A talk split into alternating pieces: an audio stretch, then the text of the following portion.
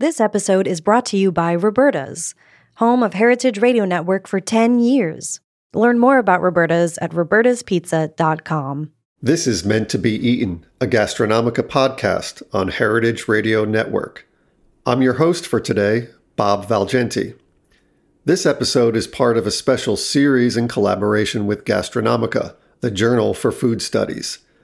Our new issue, Volume 21.2, features articles on topics that include commensality and creative collaboration, the politics of food systems, and race and representation. For the next several weeks, join hosts from the Gastronomica Editorial Collective as we talk with authors. My guest this week is Eric Funabashi. Eric Funabashi is a PhD candidate in Japanese history at the University of Kansas. His research interests include the role of cookbooks in different contexts of time and place. His dissertation investigates the role of domestic cookbooks in shaping women's participation in Japanese society during the Meiji period. Thank you for joining us, Eric, and welcome to the show. Hi, Bob. Thanks for having me. It's great to be here. Excellent. So, why don't we begin? And perhaps a good place to start is maybe to give us a little bit of background about yourself and why, uh, in your research, you were drawn to cookbooks as uh, artifacts that can tell us and teach us about history.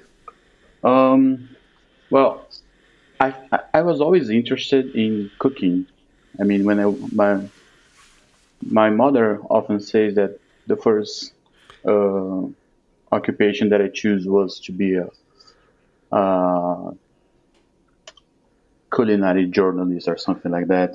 And mm. from a very early age, I started to cook like easy things, easy recipes, just because I wanted to. I was curious about how every time my mom was cooking, I decided to learn by myself when I was like 12 or 10 years old. So cookbooks became something that I could rely on when I wanted to learn something new and uh, maybe as I grew, this interest become became something um, a kind of like there are are there anything else that I can learn from these cookbooks rather than recipes, mm. and that's when I started to get interested in cookbooks. Mm. So, was that an early point when you saw that the cookbooks were more than just collections of recipes that allowed you to cook dishes, but that they also contained a wealth of other information, some of it directly presented and some of it more contextual in a way? Um, I thought it was interesting that how cookbooks varied according to uh, their own purpose. Like you have you have cookbooks for daily uh, recipes of daily meals. You have cookbooks more focused on banquet meals or party meals sandwiches, uh, and mm. especially when you travel abroad, you, you see that those cookbooks like focusing on local food or the country's food.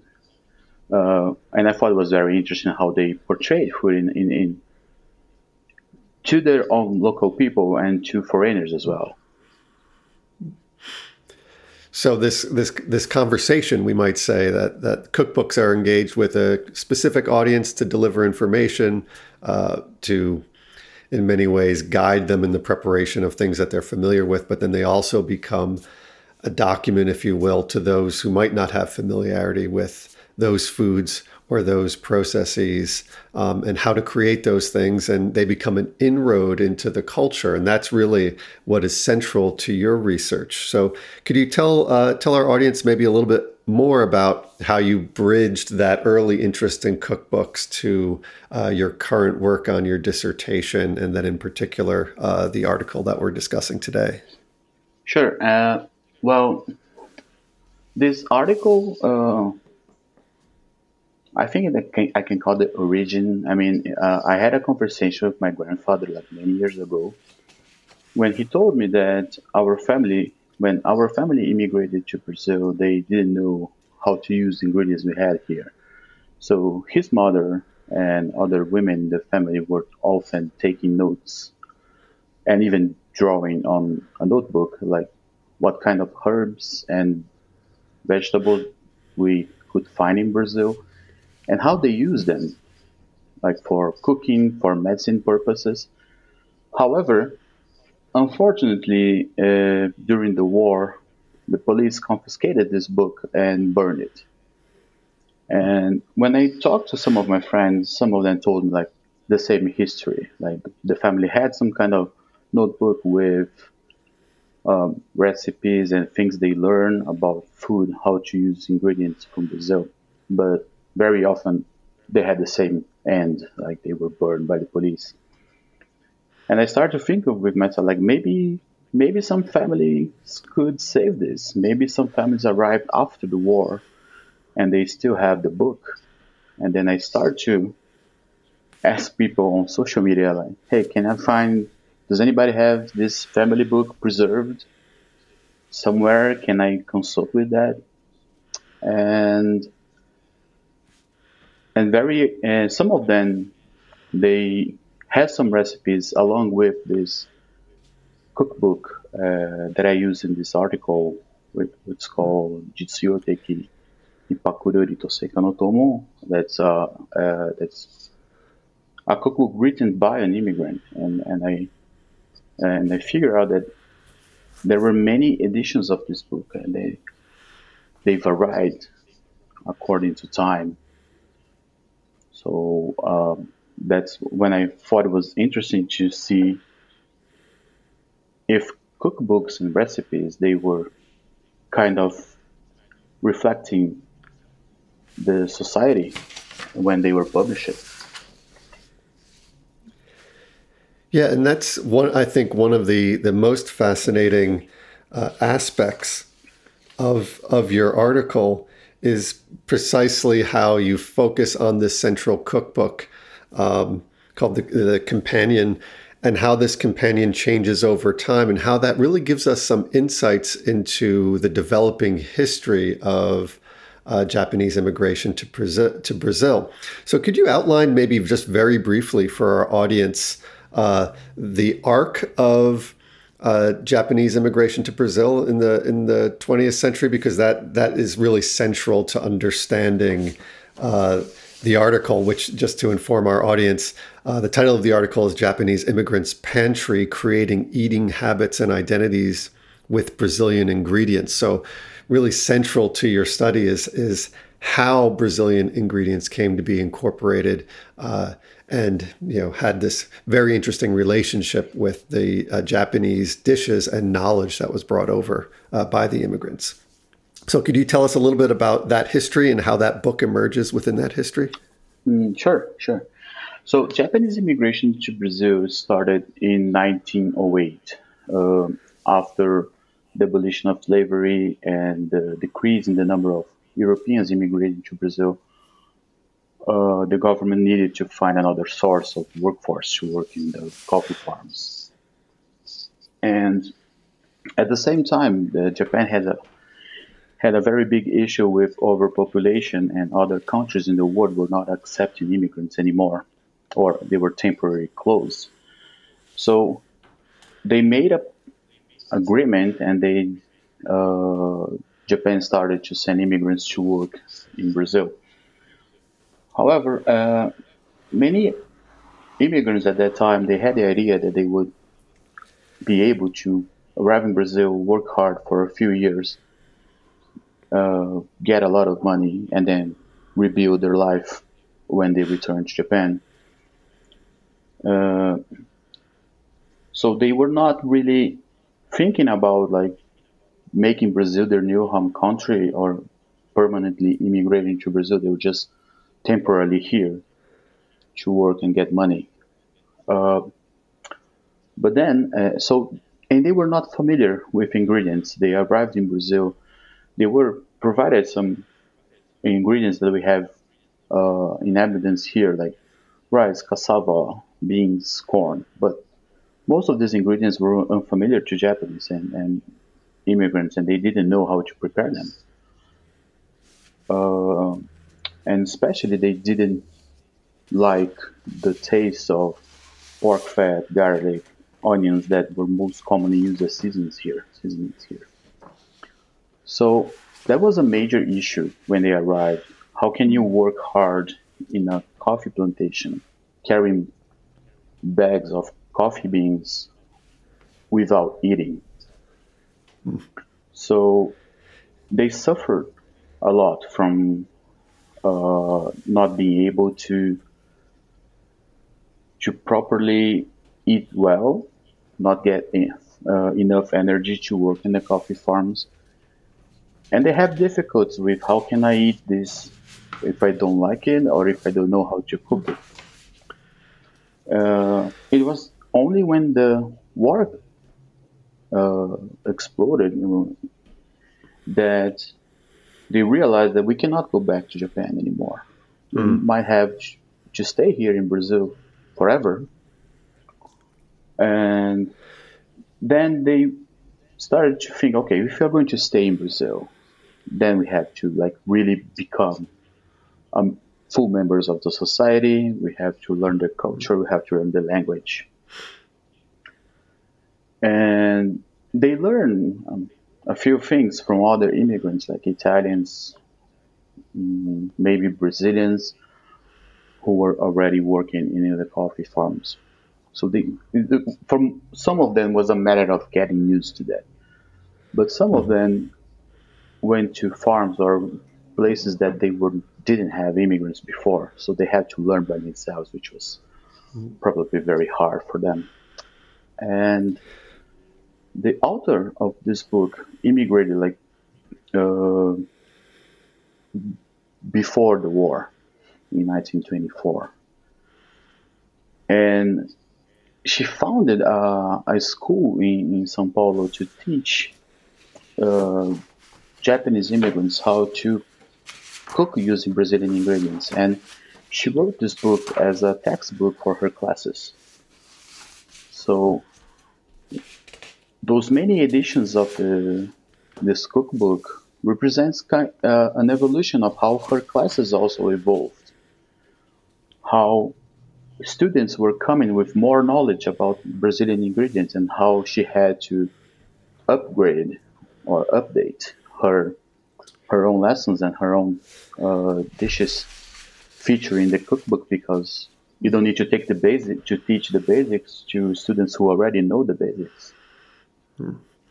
And this was, uh, uh, and if I if I may interrupt, this is one of the most fascinating aspects of of the story that you tell here. This really fascinating history because it's both the history of Japanese immigrants, but also in many ways a story about this cookbook that becomes so central to the cooking experiences of immigrants to Brazil from Japan over that span of time. So you you you've already outlined for us that division between pre World War II and post World War II immigration groups to Brazil and how their not just their experiences differed, but how their uh, mindset differed because of you know, the prospect of whether they could actually return to Japan or not uh, radically changed things.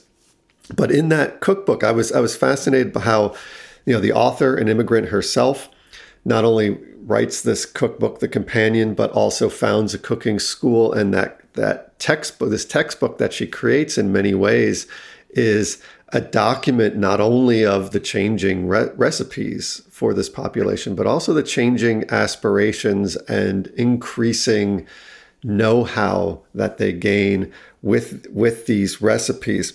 So I wanted to ask you something about the first about the first uh, period, we might say, the pre-war period there, because it seemed that I, w- I, I noted that the companion in many ways and the recipes that uh, the author was attempting to create um, the goal was to meet it seemed to meet the taste expectations of the japanese. The japanese were not planning on becoming fully assimilated into the culture so it was really a question of taste.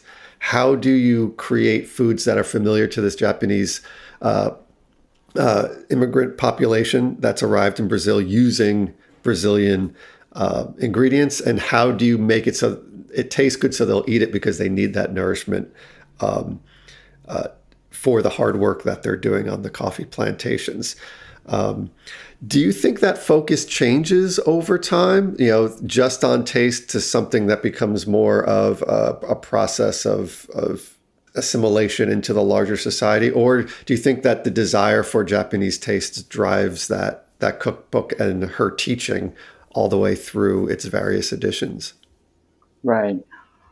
I, I think both situations occurred at the same time. I mean, there there, there certainly were um, immigrants who wanted to learn how to cook using Brazilian ingredients to their taste, to at least a familiar taste or something that they just won't hate.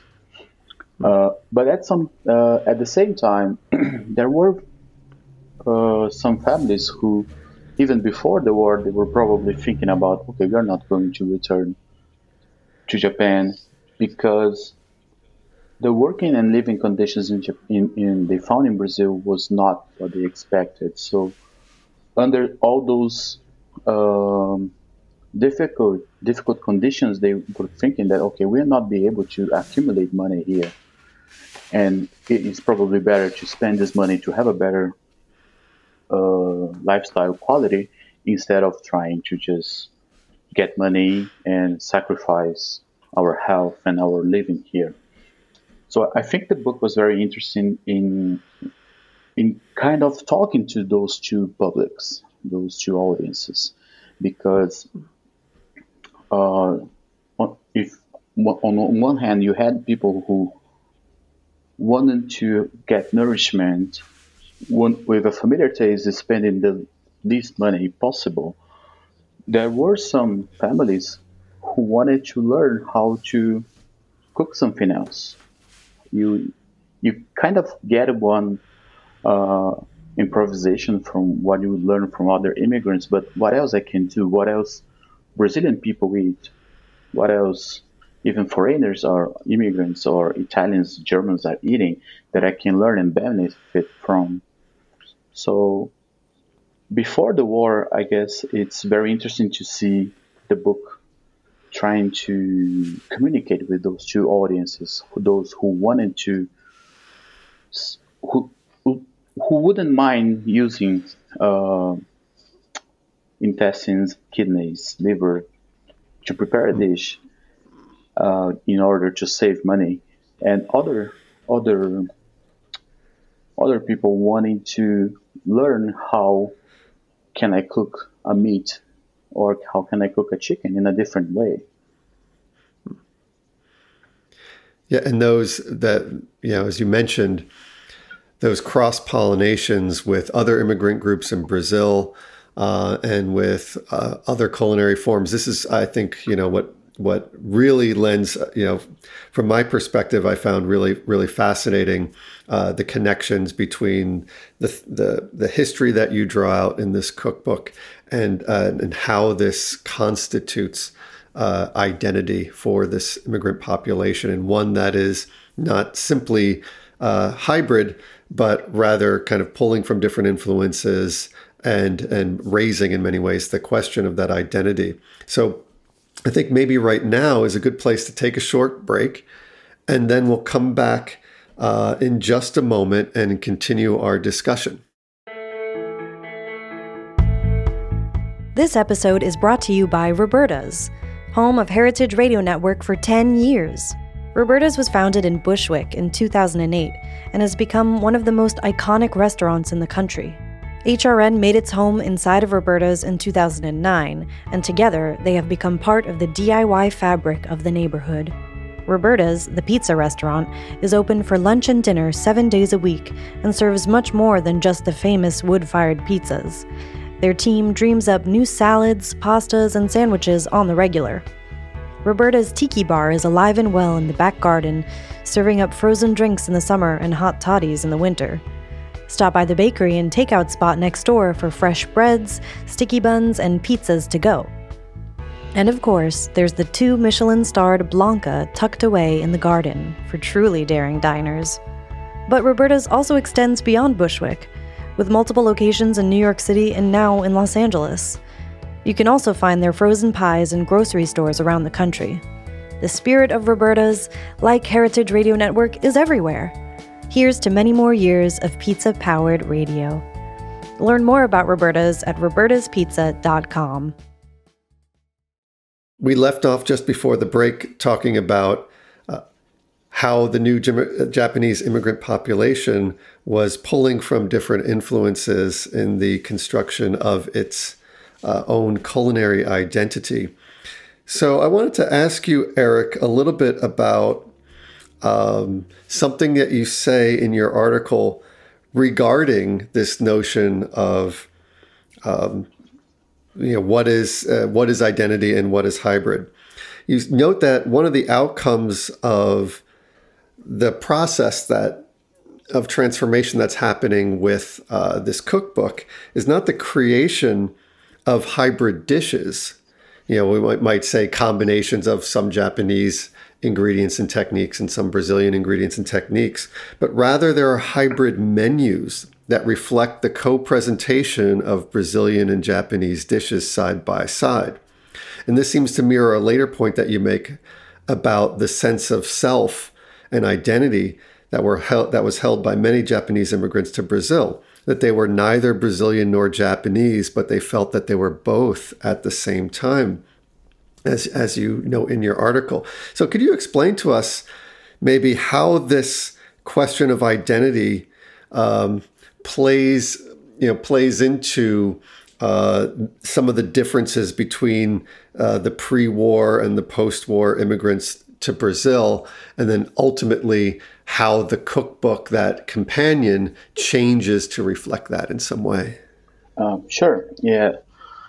So, so, pre-war immigrants, they they had this feeling, uh, this desire to return to Japan.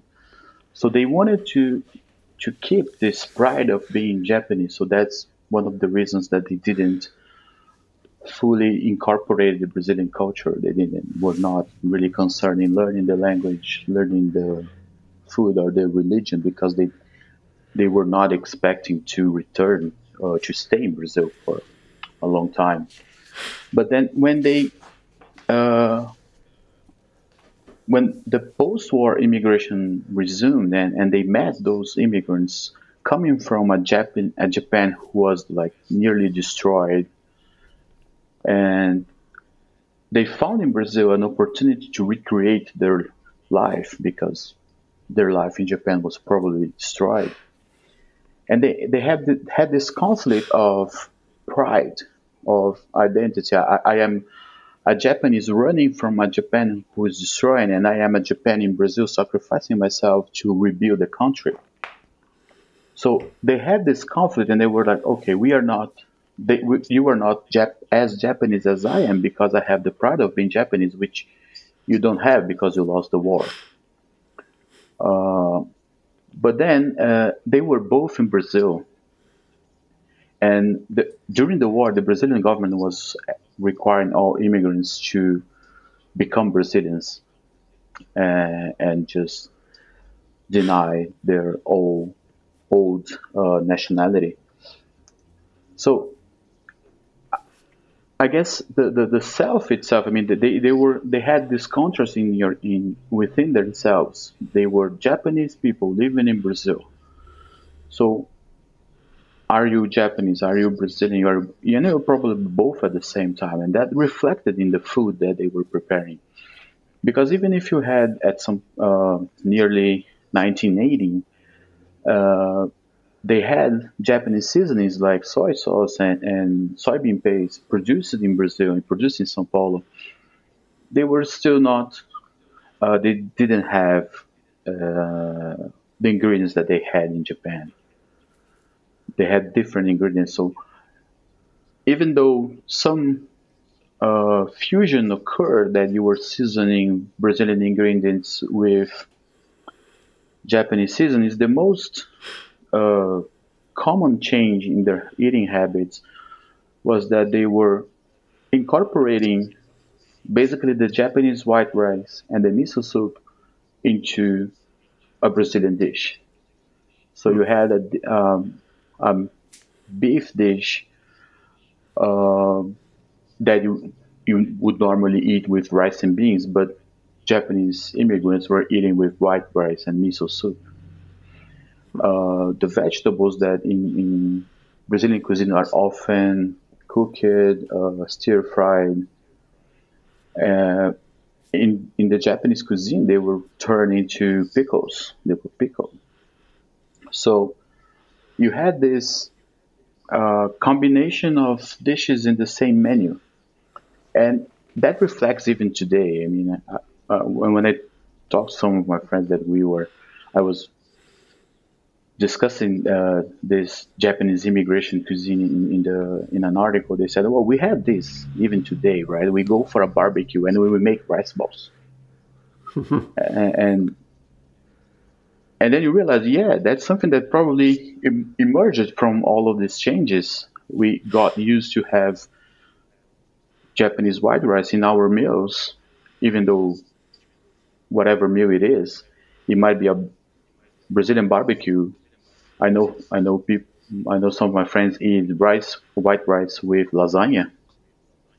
Hmm. So that became uh, uh, I wouldn't say a signature, but a very common uh, change in the in their eating habits that they were incorporating dishes from other cuisines into a Japanese style meal with white rice and miso soup. Hmm. So you saw these component dishes sort of coexisting side by side. Um, and I think, as you know, it seems certainly to come out in the article that this was, you know, in the companion had, the companion had more than just recipes. It also had information about uh, on etiquette and how to behave in social situations, how to throw parties and festivals and, and things of that nature.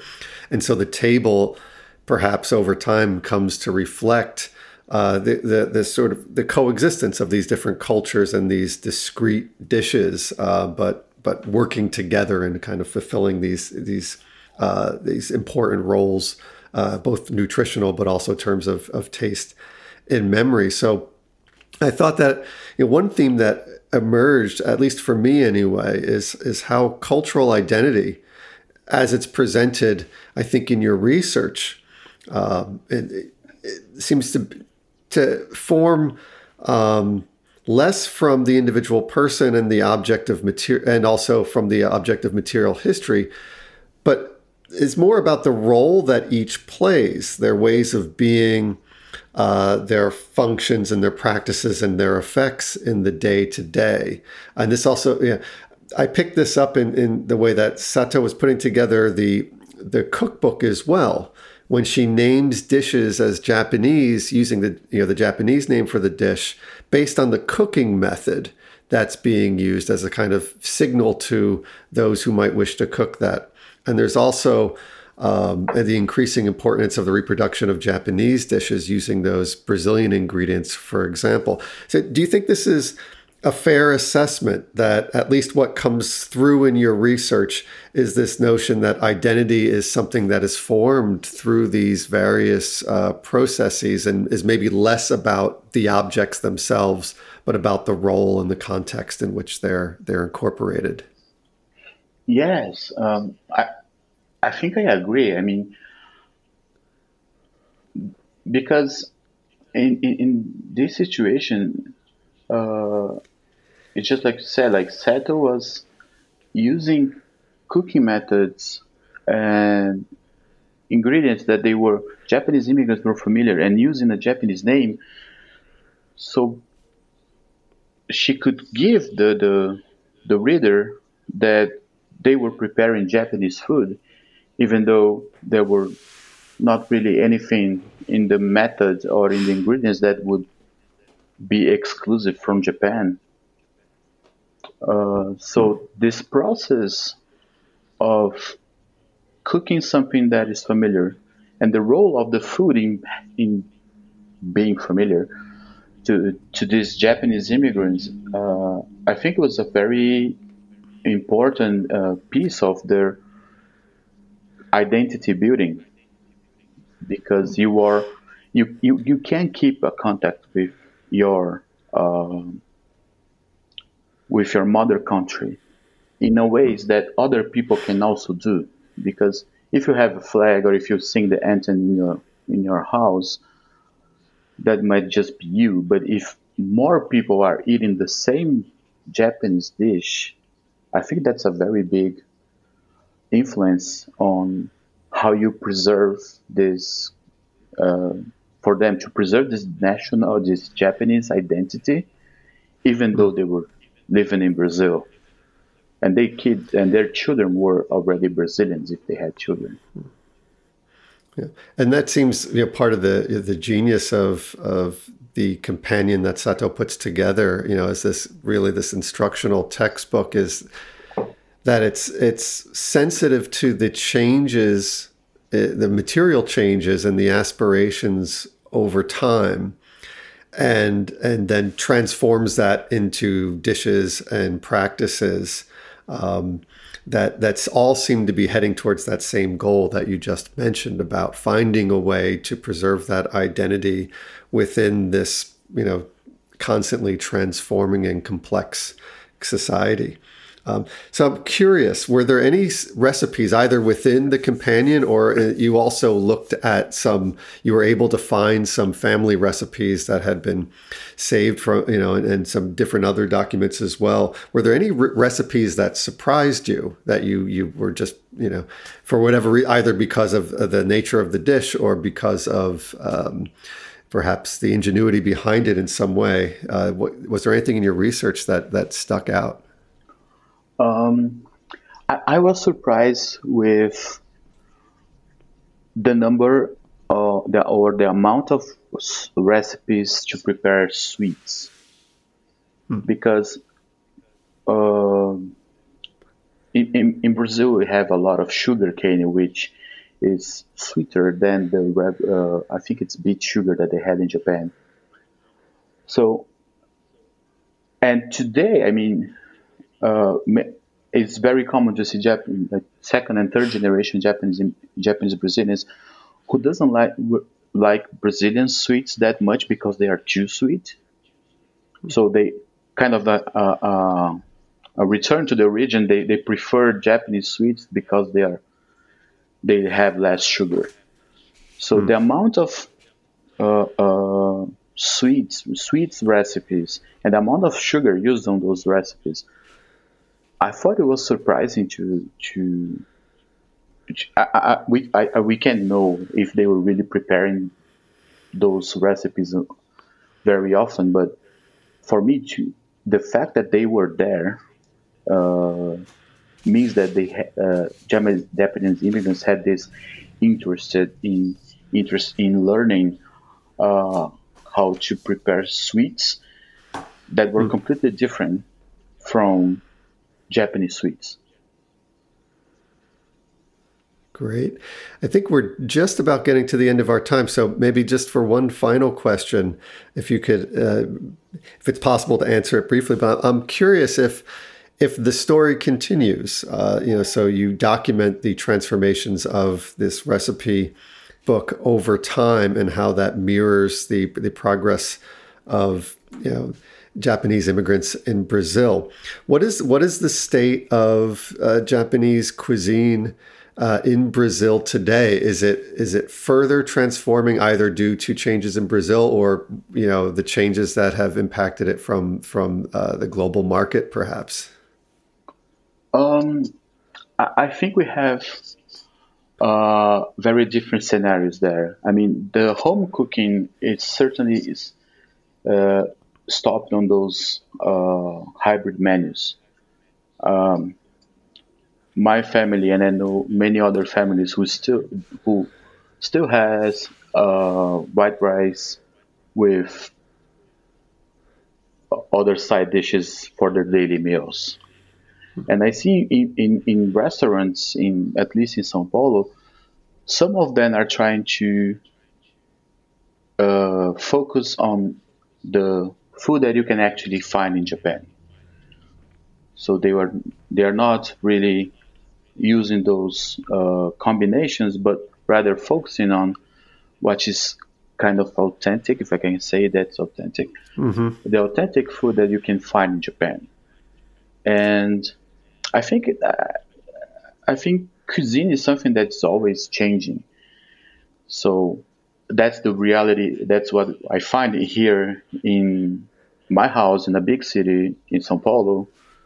But I cannot say I cannot say the same for small uh, small cities in the countryside where Japanese immigrants probably didn't have the same access to ingredients as we have here. So, thank you, Eric Funabashi, for joining us today. Listeners can read the full article in Gastronomica, the Journal for Food Studies, volume 21.2. For more details, visit gastronomica.org. Join us next week as we talk to Costanza Ocampo Raeder on When the Rainbows Bring the Crawfish.